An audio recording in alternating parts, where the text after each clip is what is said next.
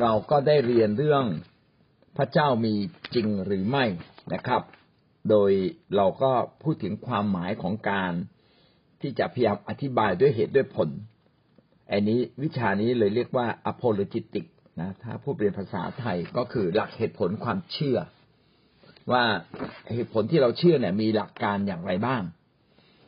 ประการที่สองเราได้พูดถึง บทบาทของหลักเหตุผลความเชื่อว่ามีไว้เพื่อป้องกันความเชื่อของคริสเตียน การที่เราเชื่อในพระเยซูคริสต์เราต้องอธิบายได้ว่า พระเจ้าคือใครเป็นอย่างไร อย่างน้อยก็เราเองต้องเข้าใจและสามารถที่อธิบายคนอื่นเข้าใจได้ทำให้เราเนี่ยมั่นคงงั้นหลักเหตุผลความเชื่อจึงเป็นเรื่องที่ทำให้ความเชื่อของเรานั้นยืนอยู่บน เหตุผล ไม่ใช่ยืนอยู่บนแค่ความเชื่อ ที่เออผมมั่นใจ ผมแน่ใจ แต่สามารถอธิบายได้ เราจึงต้องมีความเชื่อที่สามารถอธิบายเป็นหลักการออกมาได้ และความเชื่อแบบเนี้ยก็ทำให้เราสามารถนำมาใช้ในการดำเนินชีวิตทำให้การดำเนินชีวิตของเรานั้น สามารถถูกตรวจสอบได้ว่า เราดำเนินชีวิตตามเรื่องราวของพระเจ้าหรือไม่อย่างไรนะครับขณะเดียวกันก็เป็นการปกป้องสามารถตอบโต้โต้แย้ง ในหลักความคิดของปัญญาอื่น ๆ หรือความเชื่ออื่น ๆ หรือศาสนาอื่น ๆได้ ประโยชน์ก็คือการที่เราจะสามารถอธิบายความเชื่อออกมาอย่างเป็นหลักการได้อย่างชัดเจนนะครับ เรามาดูข้อสี่ ครั้งที่แล้วที่เราพูดถึงก็คือว่ามีพระเจ้าหรือไม่นะครับ มีพระเจ้าหรือไม่เราอธิบายไว้สามประเด็นด้วยกันนะครับ ประเด็นแรกก็คือ เหตุผลที่ไม่มีใครแน่ใจได้ว่าไม่มีพระเจ้า คือแปลอีกอย่างก็คือ ความแน่ใจที่จะเชื่อว่ามีพระเจ้า มีมากมายนะครับ ถ้าเราสังเกตธรรมชาติ ถ้าเราได้ค้นคว้าเราจะพบว่าในโลกนี้มีหลายสิ่งหลายอย่างที่มนุษย์ตอบไม่ได้ เช่น คนมาจากไหนทำไมโลกจึงมีระบบระเบียบ คนก็พยายามอธิบายว่ามันเกิดขึ้นตามธรรมชาติ แต่ข้อที่จริงก็คือว่า ธรรมชาติเหล่านั้นใครละเป็นผู้ควบคุมเป็นผู้สร้างนะครับ ดังนั้นการความรู้ทั้งหมดในโลก มันก็บ่งบอกแล้วว่า น่าจะมีพระเจ้า อยู่ตรงไหนตรงหนึ่ง ที่ใดที่หนึ่งในมิติใดมิติหนึ่ง แต่คนพยายามปฏิเสธนะครับ ประการที่หนึ่งนี้ก็คือการที่เราบอกว่าการเชื่อว่าพระเจ้ามีเนี่ย มันยังพอพิสูจน์ได้ง่ายกว่า การที่จะบอกว่าพระเจ้าไม่มี ถ้าเราบอกว่าพระเจ้าไม่มี มันก็ต้องเอาความรู้ทุกมิติของโลกนี้มาอธิบาย ว่าไม่มีพระเจ้า แต่คนที่อธิบายว่าพระเจ้ามีจริง น่าจะมีเหตุผล น่าจะมีหลักฐาน เอามาพิสูจน์เอามายืนยันได้ง่ายกว่านั่นคือประการข้อ 4.1 4.2 นะครับ เนื้อหาในนี้เขียนว่า ภาระในการพิสูจน์เนี่ยตกกับคนไม่เชื่อนะครับ การจะพิสูจน์ว่าการมีพระเจ้าเนี่ย ง่ายกว่าอธิบายว่าการไม่มีพระเจ้า ถ้าพี่น้องจะอธิบาย จะไปพิสูจน์ว่ามีพระเจ้าเนี่ย การพิสูจน์เนี่ยมันง่ายกว่า ง่ายกว่า เพราะอะไรเช่น เราบอกว่า ก็คนจำนวนมากมีประสบการณ์กับพระเจ้า อันนี้มันเถียงไม่ได้ ก็เขามีประสบการณ์นะเขาป่วยแล้วหาย มันเป็นสิ่งที่เหลือเชื่อนะแต่ว่าเป็นจริง นะครับ แล้วก็เมื่อเราอธิษฐาน พระเจ้าก็ตอบคำอธิษฐานของเรา ไม่ช้าก็เร็วนะครับ ขณะที่คนอธิบาย หรือพยายามพิสูจน์ว่าไม่มี มันยกเหตุผลขึ้นมาอ้าง หรือเอาปรากฏการณ์ขึ้นมาอ้างเนี่ยยากกว่าเยอะครับ ประการที่สามนะครับ ข้อพิสูจน์ที่คนข้อพิสูจน์ที่คนไม่เชื่อว่ามีพระเจ้ามักจะผิดวิสัย ธรรมชาติของการพิสูจน์ คือจะอ้างว่าไม่มีพระเจ้า มักจะผิดวิสัยก็คือผิดหลักกะ ผิดหลักเหตุผล มักจะอ้างผิดผิดนะครับ มักจะอ้างผิดผิดว่าไม่มีพระเจ้า แท้จริงพระเจ้าเนี่ยเป็นพระเจ้าที่ไม่มีตัวตนที่จับต้องได้ ดังนั้นจึงต้องพิสูจน์ด้วยมิติฝ่ายจิตวิญญาณ ไม่ใช่มิติ ที่จับต้องได้ เช่นวัดเป็นกิโลวัดเป็นเมตร หรือว่าปรากฏให้เห็น โดยทั่วไปก็ไม่สามารถพิสูจน์อย่างนั้นได้ แต่พระเจ้าสามารถปรากฏเป็นรูปเป็นร่างให้เราเห็นได้ไหม ได้นะครับ ได้ แต่เกรงว่ามนุษย์ไม่สามารถเผชิญหน้าต่อพระเจ้าได้ เพราะว่าพระเจ้านั้นทรงบริสุทธิ์ สูงสุด ใครที่พบพระเจ้าอาจจะต้องถึงกับตายเลยนะครับ ดังนั้นพระเจ้าจึงไม่ปรากฏพระกาย ให้เราได้สัมผัสได้นะครับ เรามาขึ้นข้อสี่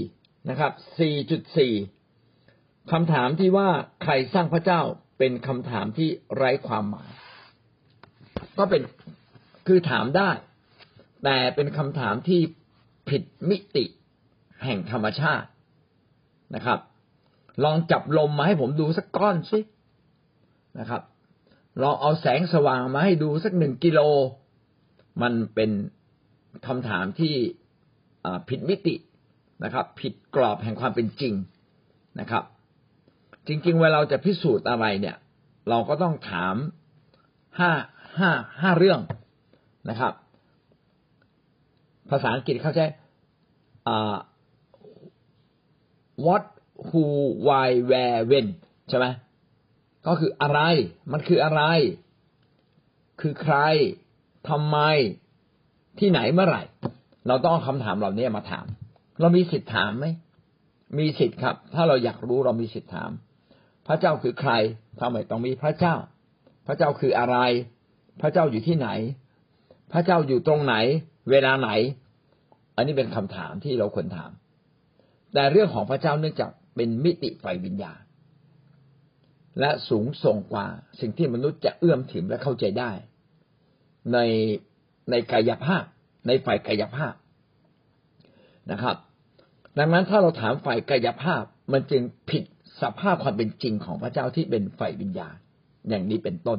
นะครับเราถามว่าใครสร้างพระเจ้า โอ้เป็นคำถามที่ดีมากเลยนะครับ แต่เป็นคำถามที่ผิด กรอบแห่งความจริง หรือมิติแห่งความจริง เพราะคำว่าพระเจ้า แปลว่า ยิ่งใหญ่และเป็นจุดเริ่มต้นของทุกสิ่งคำว่าพระเจ้านะครับ แปลว่า ยิ่งใหญ่สูงสุด และก็เป็นจุดเริ่มต้นของทุกสิ่ง โลกมาจากไหน โลกมาจากพระเจ้า มนุษย์มาจากไหน มนุษย์มาจากพระเจ้านะครับ แล้วใครควบคุมพระเจ้าไม่มี เพราะว่าพระเจ้ายิ่งใหญ่สูงสุดนะครับ อย่างเช่น เราบอกว่าตามกฎหมายใครใหญ่ที่สุดในประเทศไทย ก็ต้องตอบว่า พระมหากษัตริย์ในหลวงมีอำนาจสูงสุดขณะเดียวกันพระมหากษัตริย์ หรือในหลวงของเราใช้อำนาจผ่านนายกรัฐมนตรีนะครับ แล้วใครใหญ่กว่านายกรัฐมนตรีก็คือในหลวง ใครใหญ่กว่าในหลวงในประเทศไทยไม่มีแล้ว นอกจากพวกกบฏนะครับ เป็นต้น ดังนั้น เวลาเราถามเนี่ยต้องรู้กรอบความจริง ว่ากรอบความจริงมันอยู่ขอบเขตตรงไหนจะถามว่าแล้วใครสร้างพระเจ้าโอเป็นเรื่องที่ตอบยากมากนะครับ ถ้าจะบอกให้ถูกต้องนะ พระคัมภีร์เขียนว่าอย่างนี้นะพระคัมภีร์เขียนว่า พระเจ้าคืออัลฟาและโอเมกาพระเจ้าคือจุดเริ่มต้นและจุดปลายของทุกสิ่ง ถ้าจะอธิบายให้ถูกต้องอีกนิดหนึ่งนะครับ ก็อธิบายไม่มีจุดเริ่มต้น พระเจ้าไม่มีจุดเริ่มต้น และพระเจ้าไม่มีจุดสิ้นสุดอัลฟายังมีจุดเริ่มต้นและสิ้นสุดใช่ไหมแต่หมายความว่ามันอยู่ไกลโพ้เราไม่รู้เมื่อไหร่ และจุดจุดปลายเราโน่นปุ้ยยาวไม่รู้เมื่อไหร่ แต่ถ้าอธิบายว่ามันเป็นเหมือนวงกลมวงกลมถามว่า วงกลมมีจุดเริ่มต้นไหมไม่มี วงกลมมีจุดสิ้นสุดไหมไม่มี ตัวภายในวงกลมเองไม่มีจุดเริ่มต้น และไม่มีจุดสิ้นสุด พระเจ้าก็คล้าย ๆแบบนั้นนะครับ ดังนั้นจึงถามว่าแล้วจุดเริ่มต้นของพระเจ้าอยู่ตรงไหน เออ ไม่มีใครรู้และไม่มีนะครับ เพราะว่าพระองค์นั้นอยู่เหนือกาละเวลา มีอีกตัวอย่างหนึ่งที่ดีนะครับเขาบอกว่าถ้าเราเอาวงกลมมาแล้วเราถามว่าทำไมวงกลมไม่เป็นสี่เหลี่ยม ทำไมสี่เหลี่ยมไม่เป็นวงกลม เออ มันก็มันถามออกจากกรอบแห่งความจริง วงกลมก็ต้องเป็นวงกลมนะครับ สี่เหลี่ยมก็ต้องเป็นสี่เหลี่ยม สี่เหลี่ยมเป็นวงกลมไม่ได้ วงกลมก็เป็นสี่เหลี่ยมก็ไม่ได้นะครับ ดังนั้นเวลาเราแลกเปลี่ยนกันเวลาถามกัน เราจึงต้องสามารถบอกได้ว่าเขาถามในมิติที่อธิบายได้ มิติที่สะที่มันเกี่ยวกับเป็นมิติแห่งความจริง หรือไม่ใช่มิติแห่งความจริงนะครับ โดยปกติคนเราเมื่อเปล่งคำว่าพระเจ้าออกมา จิตใจข้างในของเราเนี่ย ก็มีคำจำกัดความของคำว่าพระเจ้าอยู่ในใจเรา แต่ละคนไม่เหมือนกัน เช่นในคริสเตียนเมื่อเราเปล่งคำว่า โอ้ พระเจ้าช่วยด้วย ความรู้สึกของเรา เราก็รู้สึกว่าพระเจ้านั้น เป็นพระเจ้าที่ยิ่งใหญ่สูงสุด เป็นพระเจ้าผู้สร้างสรรพสิ่ง เป็นพระเจ้าที่ไม่เคยมีความจำกัดอะไรเลย เมื่อเราเปล่งเป็นเสียงออกมาโดยที่ใจเราไม่มีคำไม่มีคำจำกัดความอยู่เบื้องหลังนะครับ ก็จะเป็นเสียงที่ไร้ความหมาย และไร้ประโยชน์ ถูกไหมครับ ถ้าเราบอกพระเจ้าพระเจ้า แต่ผมไม่รู้สึกอะไรถึงความยิ่งใหญ่ของพระเจ้าเลย พี่น้องก็ไม่เห็นฤทธิ์เดชของพระเจ้า แต่สำหรับคนที่เชื่อมานานและมีประสบการณ์กับพระเจ้ามาเยอะ พอเขาเอ่ยคำว่าพระเจ้า เท่านั้นแหละเขาก็จะได้เห็นฤทธิ์เดชเพราะว่าความหมายลึกๆในใจของเขาก็คือ พระเจ้านั้นยิ่งใหญ่ ไม่ใช่พระธรรมดานะครับ เอาละเรามาอธิบายอีกอันหนึ่งถ้าเราพูดคำว่าเก้าอี้ พอเราพูดถึงนึกถึงเก้าอี้คำว่าเก้าอี้ เรา พูดคำว่าเก้าอี้ขึ้นมา ความรู้สึกในใจเรา เราก็ต้องเห็นเลยว่าเก้าอี้เนี่ย ก็คือต้องมีสีขาเป็นของแข็งที่นั่งได้ พิงได้นะครับเป็นที่นั่งราบเรียบนะ เหมาะกับขนาดของร่างกายคำพูดเป็นเพียงสัญลักษณ์ที่เป็นตัวแทนที่สื่อความหมายเบื้องหลังคำพูด ดังนั้นเพื่อเราพูดคำว่าเก้าอี้ คำว่าเก้าอี้เนี่ย จึงกำลังสื่อความหมายบางสิ่งบางอย่างนะครับ ว่ามีมีที่ที่ให้เรานั่งนะครับแล้วก็บางครั้งถ้าเก้าอี้อ่าเป็นไม้ บางทีอาจจะมีเสียงอึบอับอึบอับเพราะว่าเก้าอี้มันไม่แน่นนะครับ เป็นต้น คือเรามีความรู้สึกของคำว่าเก้าอี้อยู่ในตัวเรา ดังนั้นแบบเดียวกันครับ ในคำว่าพระเจ้า เมื่อเราพูดคำว่าพระเจ้าเราจะมีความรู้สึกดี มีความรู้สึกอบอุ่น ว่ามีพระเจ้าอยู่กับเรา จึงไม่ใช่เพียงแค่บางมุมของพระเจ้า ไม่ไม่ใช่ จึงไม่ใช่มีความหมายที่อธิบายเรื่องของพระเจ้าไม่ได้ แล้วทุกคนอธิบายพระเจ้าได้ในระดับหนึ่ง เพราะเรามีประสบการณ์ เพียงแต่เราไม่สามารถอธิบายอย่างจ่มแจ้ง ถ้าหากว่าเราไม่มีความรู้ในเรื่องของพระเจ้าในคนที่อธิบายเรื่องพระเจ้าได้ จะต้องเป็นคนที่มีความรู้ความเข้าใจ ขณะเดียวกันก็ต้องมีประสบการณ์กับพระเจ้านะครับ ทีนี้เมื่อมีคนกล่าวว่าใครสร้างพระเจ้าล่ะ ประโยคนี้ในใจของผู้พูดก็มีคำหมายคำว่าพระเจ้าอยู่ในใจมิฉะนั้น เราจะใช้คำอะไรมาแทนคำว่าพระเจ้าล่ะ ใครสร้างพระเจ้าก็แสดงว่าต้องมีพระเจ้านะครับ ในความหมายของแต่ละคนอาจจะไม่เหมือนกัน ในบางความหมายก็คือเรารู้ว่าพระเจ้านั้นเป็นพระเจ้าผู้สร้างสรรพสิ่งนะครับ คนถามอาจไม่รู้นะครับคำถามของเขาจึงไร้ความหมาย และก็ไม่มีคำตอบ คือขนาดถามคำว่าพระเจ้าเขายังไม่รู้สึกเลยว่าพระเจ้าคืออะไร มันก็ยากที่จะอธิบาย สมมติว่าผมอยู่ในประเทศที่ไม่เคยมีเก้าอี้ เกิดมาเนี่ยผมอยู่ในป่าไม่เคยมีเก้าอี้นะครับ แล้วเขาถามว่าเก้าอี้คืออะไร แสดงว่าคำว่าเก้าอี้อยู่ในใจของเขานั้น ว่างเปล่าจริง ๆเลย ไม่มีอะไรเลย จึงเป็นสิ่งที่ยากที่จะอธิบาย แต่อธิบายได้ไหมอธิบายได้นะครับ ดังนั้นคำว่าสร้างพระเจ้าเนี่ย จึงเป็นการถามคำถามที่ผิดมิติของความเป็นจริง แห่งสภาพที่แท้จริงของพระเจ้านะครับ เพราะว่าสภาพที่แท้จริงของพระเจ้าก็คือ พระเจ้าเป็นพระผู้สร้าง พระเจ้าเป็นจุดเริ่มต้น พระเจ้าเป็นจุดปลาย หรือพูดอีกอย่างหนึ่งก็คือ พระเจ้าไม่มีจุดเริ่มต้น พระเจ้าไม่มีจุดปลาย พระองค์เป็นเช่นนั้นตามสภาพของพระองค์ตั้งแต่ต้น พระองค์มีก่อนมีมาก่อนเวลา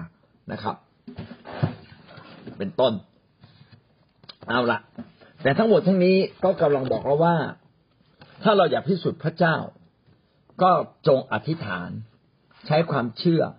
เพราะความเชื่อทำให้เราเชื่อมต่อระหว่างเรากับพระเจ้า และเราจะเชื่อในพระเจ้าได้อย่างไรนะครับ ก็ตอนที่เราตกทุกข์ยากลำบากจริง ๆ ตรงที่เรามีปัญหาลึกๆจริง ๆ เวลานั้นเมื่อเราร้องหาพระเจ้า พระเจ้าจะทรงยื่นพระหัตถ์ของพระองค์มาช่วยเรา เพราะว่ามนุษย์ทุกคนนั้นเป็นที่รักของพระเจ้า เราทั้งหลายเป็นผู้ที่เคยอยู่ในพระเจ้ามาก่อน อยู่กับพระเจ้ามาก่อน อยู่แบบไหนเราก็ไม่รู้ แต่พระคัมภีร์เขียนไว้อย่างนั้น เพราะว่ามนุษย์ทุกคนนั้นมาจากพระเจ้านะครับเมื่อมนุษย์บังเกิดในโลก พระเจ้าก็สูงวิญญาณจิตให้กับเรา แล้ววิญญาณจิตของมนุษย์มาจากไหนก็คือมาจากพระเจ้านะครับ วิญญาณจิตของมนุษย์นั้น ลึกๆจึงโหยหา จึงโหยหาสิ่งที่เหนือกว่ามนุษย์เสมอ ก็คือพระเจ้านั่นเอง ถ้าเราอธิบาย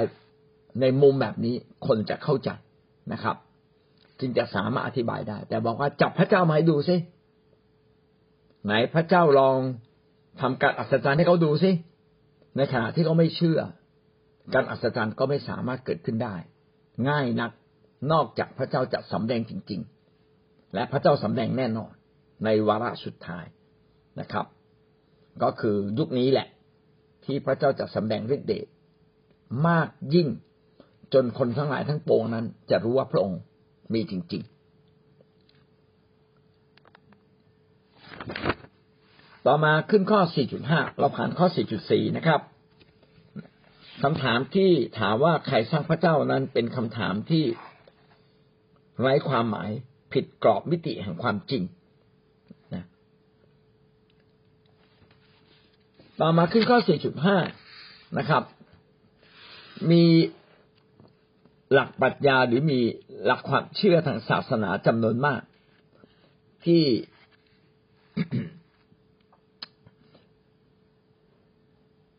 ที่เชื่อว่ามีพระเจ้าขณะเดียวกันก็มีบางกลุ่มเชื่อว่าไม่มีพระเจ้า แต่คำว่าพระเจ้าของแต่ละศาสนาแต่ละความเชื่อ ก็แตกต่างกัน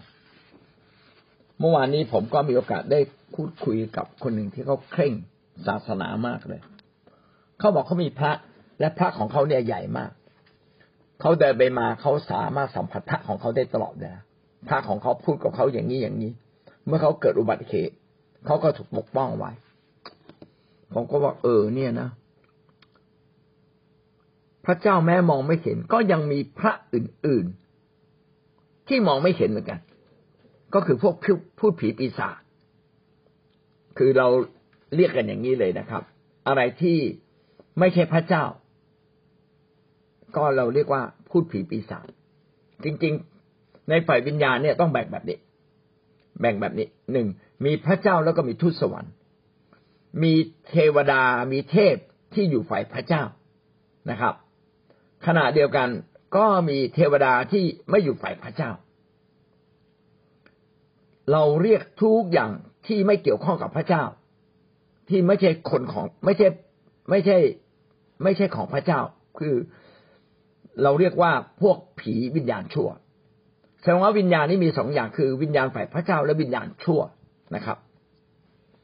ทีนี้พวก pantheism pantheism pantheism เนี่ยก็หมายถึงพวกที่เชื่อว่ามีพระเจ้านะครับ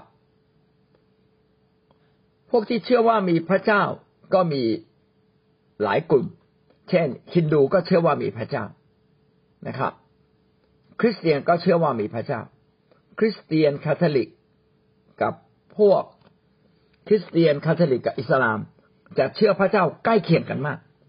นะครับ เชื่อพระเจ้าใกล้เคียงกันเพราะเชื่อพระเจ้า พระบิดาองค์เดียวกัน แต่เขาเหล่านั้นอาจจะไม่เชื่อพระเยซู ไม่เชื่อพระวิญญาณบริสุทธิ์อย่างนี้เป็นต้นนะครับ พวกพญาพระเยโฮวา ก็เชื่อพระเจ้านะครับ แต่เขาไม่เชื่อพระวิญญาณบริสุทธิ์ และก็เป็นความเชื่อที่ไม่อยู่ในกรอบ แห่งความจริงที่ใกล้เคียงกับคริสเตียนเท่าไหร่นัก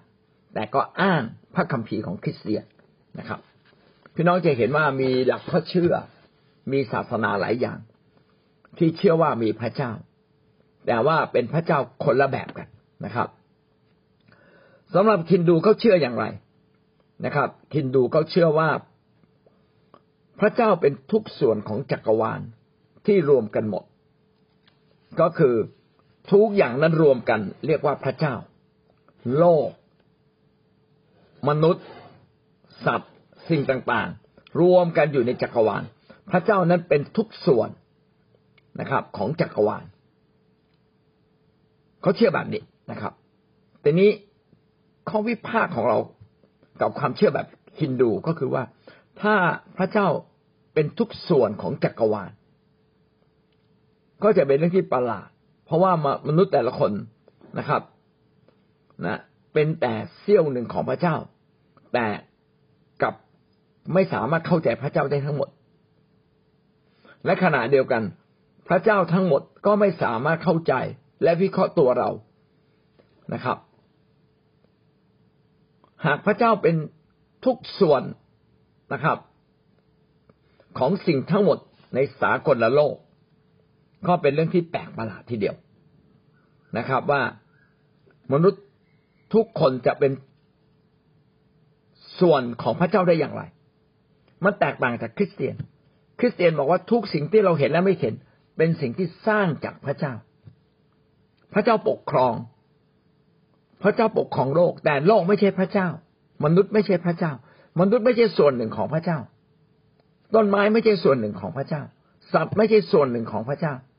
แต่เป็นของพระเจ้าแต่ไม่ใช่ไม่ใช่ประกอบขึ้นมาเป็นพระเจ้า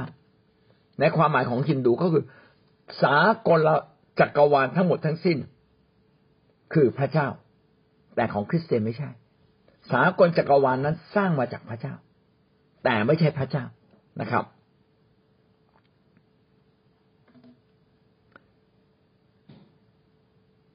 ต่อมาข้อสองสิ่งที่ไม่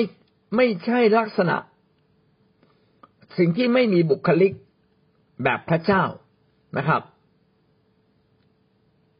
จะสามารถสร้างสิ่งที่มีบุคลิกอย่างมนุษย์ได้อย่างไร ถ้าทุกอย่างเป็นส่วนหนึ่งในพระเจ้านะครับ ถ้าทุกอย่างเป็นส่วนหนึ่งในพระเจ้า เป็นส่วนไม่ใช่ถ้าทุกอย่างเป็นส่วนหนึ่ง อ่า ในพระเจ้าองค์รวม ทุกอย่างก็ต้องเหมือนพระเจ้าใช่ครับ มันต้องมีบุคลิกเหมือนพระเจ้า เพราะว่าถ้าเอาเป็นส่วนหนึ่งในนั้นน่ะ อย่างเช่นแขนแขนเราขาเรา ก็ต้องเป็นส่วนหนึ่งในชีวิตของเรา มันต้องเหมือนเรา ถูกไหมฮะ เลือดต้องไปเลี้ยงมันได้ มันต้องเป็นเซลล์เหมือนเรา อันนี้ถือว่าแขนขาเป็นส่วนหนึ่งในตัวเรา แต่ถ้าเราบอกว่ามนุษย์ทุกคน สัตว์ทุกอย่างพืชทุกอย่างก้อนหินก้อนกรวดดวงดาว ทั้งหมดคือพระเจ้า เป็นส่วนประกอบของพระเจ้า ถ้าเราพูดว่าส่วนทั้งหมดที่เราเห็นแล้วไม่เห็นเป็นส่วนประกอบของพระเจ้า มันก็ต้องเหมือนพระเจ้าสิครับ ต้องคิดได้เหมือนอย่างพระเจ้า เหมือนกับแขนขา ก็ต้องมีชีวิตเหมือนกับตัวเราเอง แต่ถ้ามันไม่ใช่ แสดงว่าก็ไม่ใช่เป็นแบบนั้น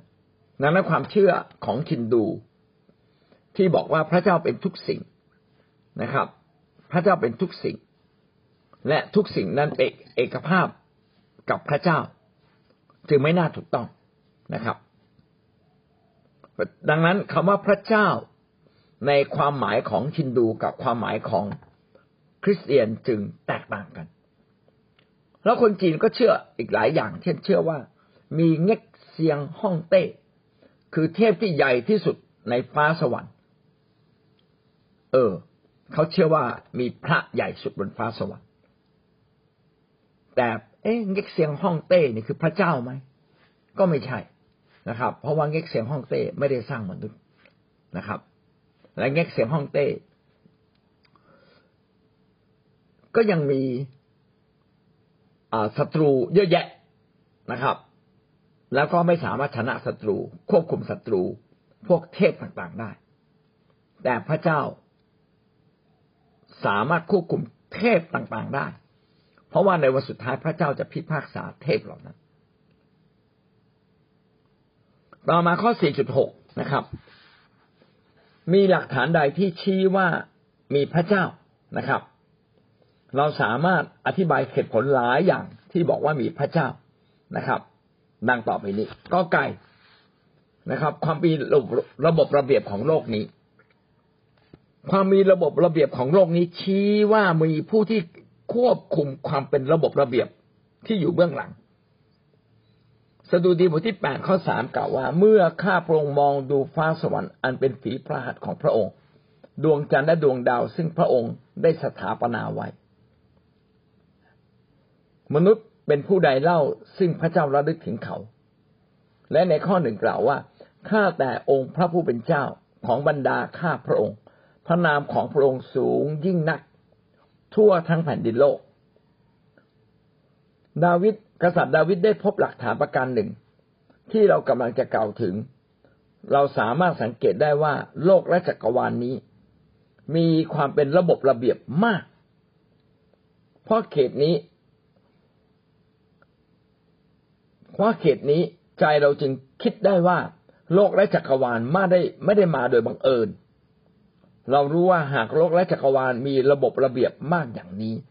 แสดงว่าเบื้องหลังความมีระบบระเบียบ ก็ต้องมีพระเจ้า เป็นผู้ที่วางและสร้างระบบระเบียบอย่างแน่นอน ถ้าเราจะเปรียบก็เป็นเหมือนกับว่าบ้านเราจัดไว้อย่างดี มีหนังสือต่างๆ เข้าของต่างๆ จัดไว้อย่างมีระบบระเบียบ แล้วก็บอกได้เลยว่า ที่บ้านเรามีระบบระเบียบ เพราะว่าที่บ้านเนี่ยมีคนคอยดูแล ให้สิ่งของต่างๆ เป็นระบบระเบียบ การระบบการมีระบบระเบียบชี้ว่า มีผู้ที่บริหารจัดการอยู่เบื้องหลัง มีผู้ที่ทำให้มันเป็นระบบระเบียบจริง ๆ ก็คือมีคน ดังนั้น โลกนี้ที่มันใหญ่กว่าคนที่มันมีระบบระเบียบ แสดงว่ามีผู้หนึ่งที่จัดการความเป็นระบบระเบียบของสากลโลก เช่น ดวงดาวทำไมดวงดาวส่วนใหญ่ไม่เคยชนกันเลย อาจจะมีบ้างเล็กๆน้อยๆชนกัน แต่มันไม่มีไม่มีการชนกัน เพราะว่ามีผู้ควบคุม เหมือนกับเมืองใหญ่ ๆ ที่รถวิ่งไปวิ่งมาแล้วไม่ชนกัน เพราะมีไฟแดงนะครับ มีไฟแดงเพราะอะไร เพราะว่ามีตำรวจที่ควบคุมไฟแดงนะครับ มีคอมพิวเตอร์ที่ควบคุมไฟแดง ซึ่งอยู่ภายใต้การกำกับของตำรวจ มีตำรวจแสดงว่ามีรัฐบาล มีรัฐบาลแสดงว่าต้องมีนายกอย่างเงี้ยเป็นต้น ดังนั้นสิ่งต่างๆ เนี่ยมันชี้ว่ามีผู้ที่ยิ่งใหญ่สูงสุดควบคุมโลกนี้อยู่ ก็คือต้องมีพระเจ้า นักวิทยาศาสตร์ที่มีชื่อเสียงที่สุดคนหนึ่ง ชื่อว่าไอน์สไตน์นะครับ ไอน์สไตน์ก็อธิบายถึงการมีพระเจ้าไว้ โดยที่ เขาเองก็เชื่อว่ามีพระเจ้าด้วยนะครับยกตัวอย่างเช่น ถ้ามีนักวิทยาศาสตร์เนี่ยกำลังสร้างระบบจักรวาลขึ้นมา มีโลกและโลกหมุนรอบตัวเอง ดวงจันทร์หมุนรอบโลก แล้วก็มีดวงดาวต่างๆ หมุนรอบดวงอาทิตย์ อย่างนี้เป็นต้น โลกก็หมุนรอบดวงอาทิตย์ทำได้อย่างสวยงามเลยแล้วอาจจะมีคนถามว่า อ้าวแล้วไอ้ระบบเนี้ยมันใครเป็นคนทำที่คุณทำเนี่ย ที่มันคุณทำเป็นระบบหมุนไม่หมุนมาเนี่ยใครเป็นคนทำถ้าเป็นคริสเตียนบอกว่า ไม่มีใครทำไอ้คนที่ถามก็จะบอก เป็นไปได้ไงไม่มีใครทำก็คุณเป็นคนทำใช่ไหม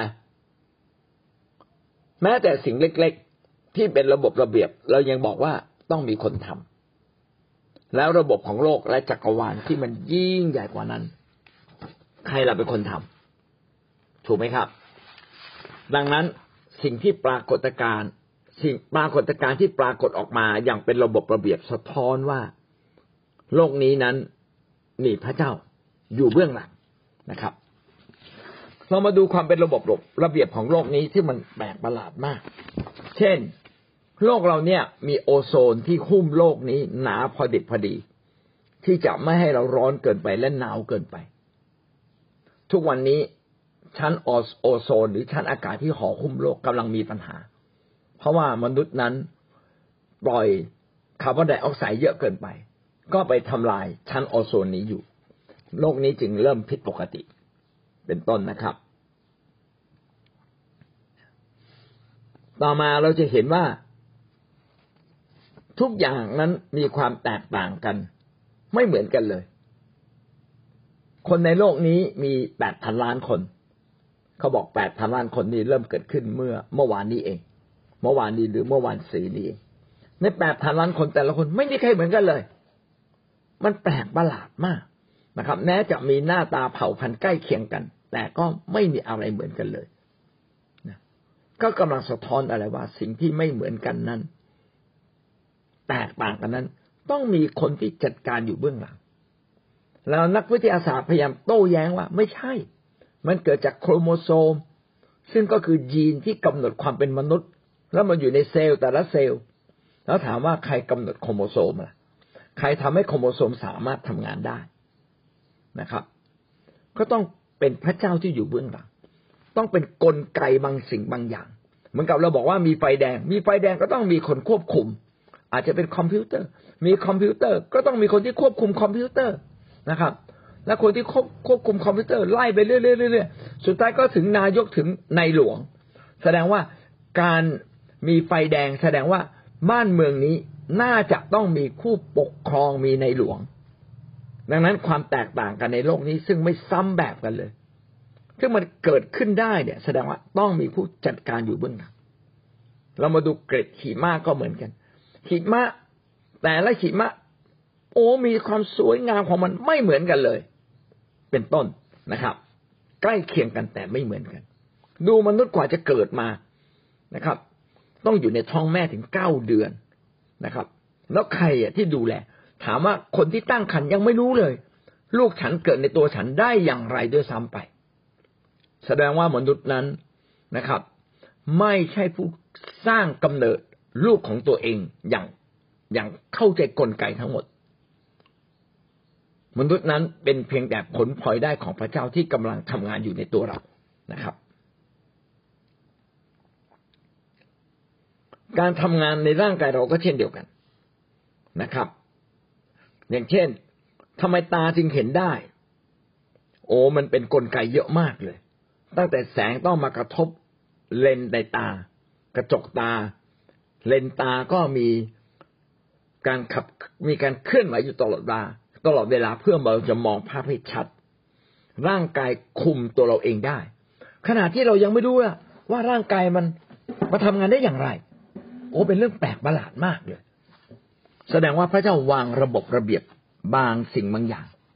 ให้อยู่เหนือความเป็นมนุษย์ของเรา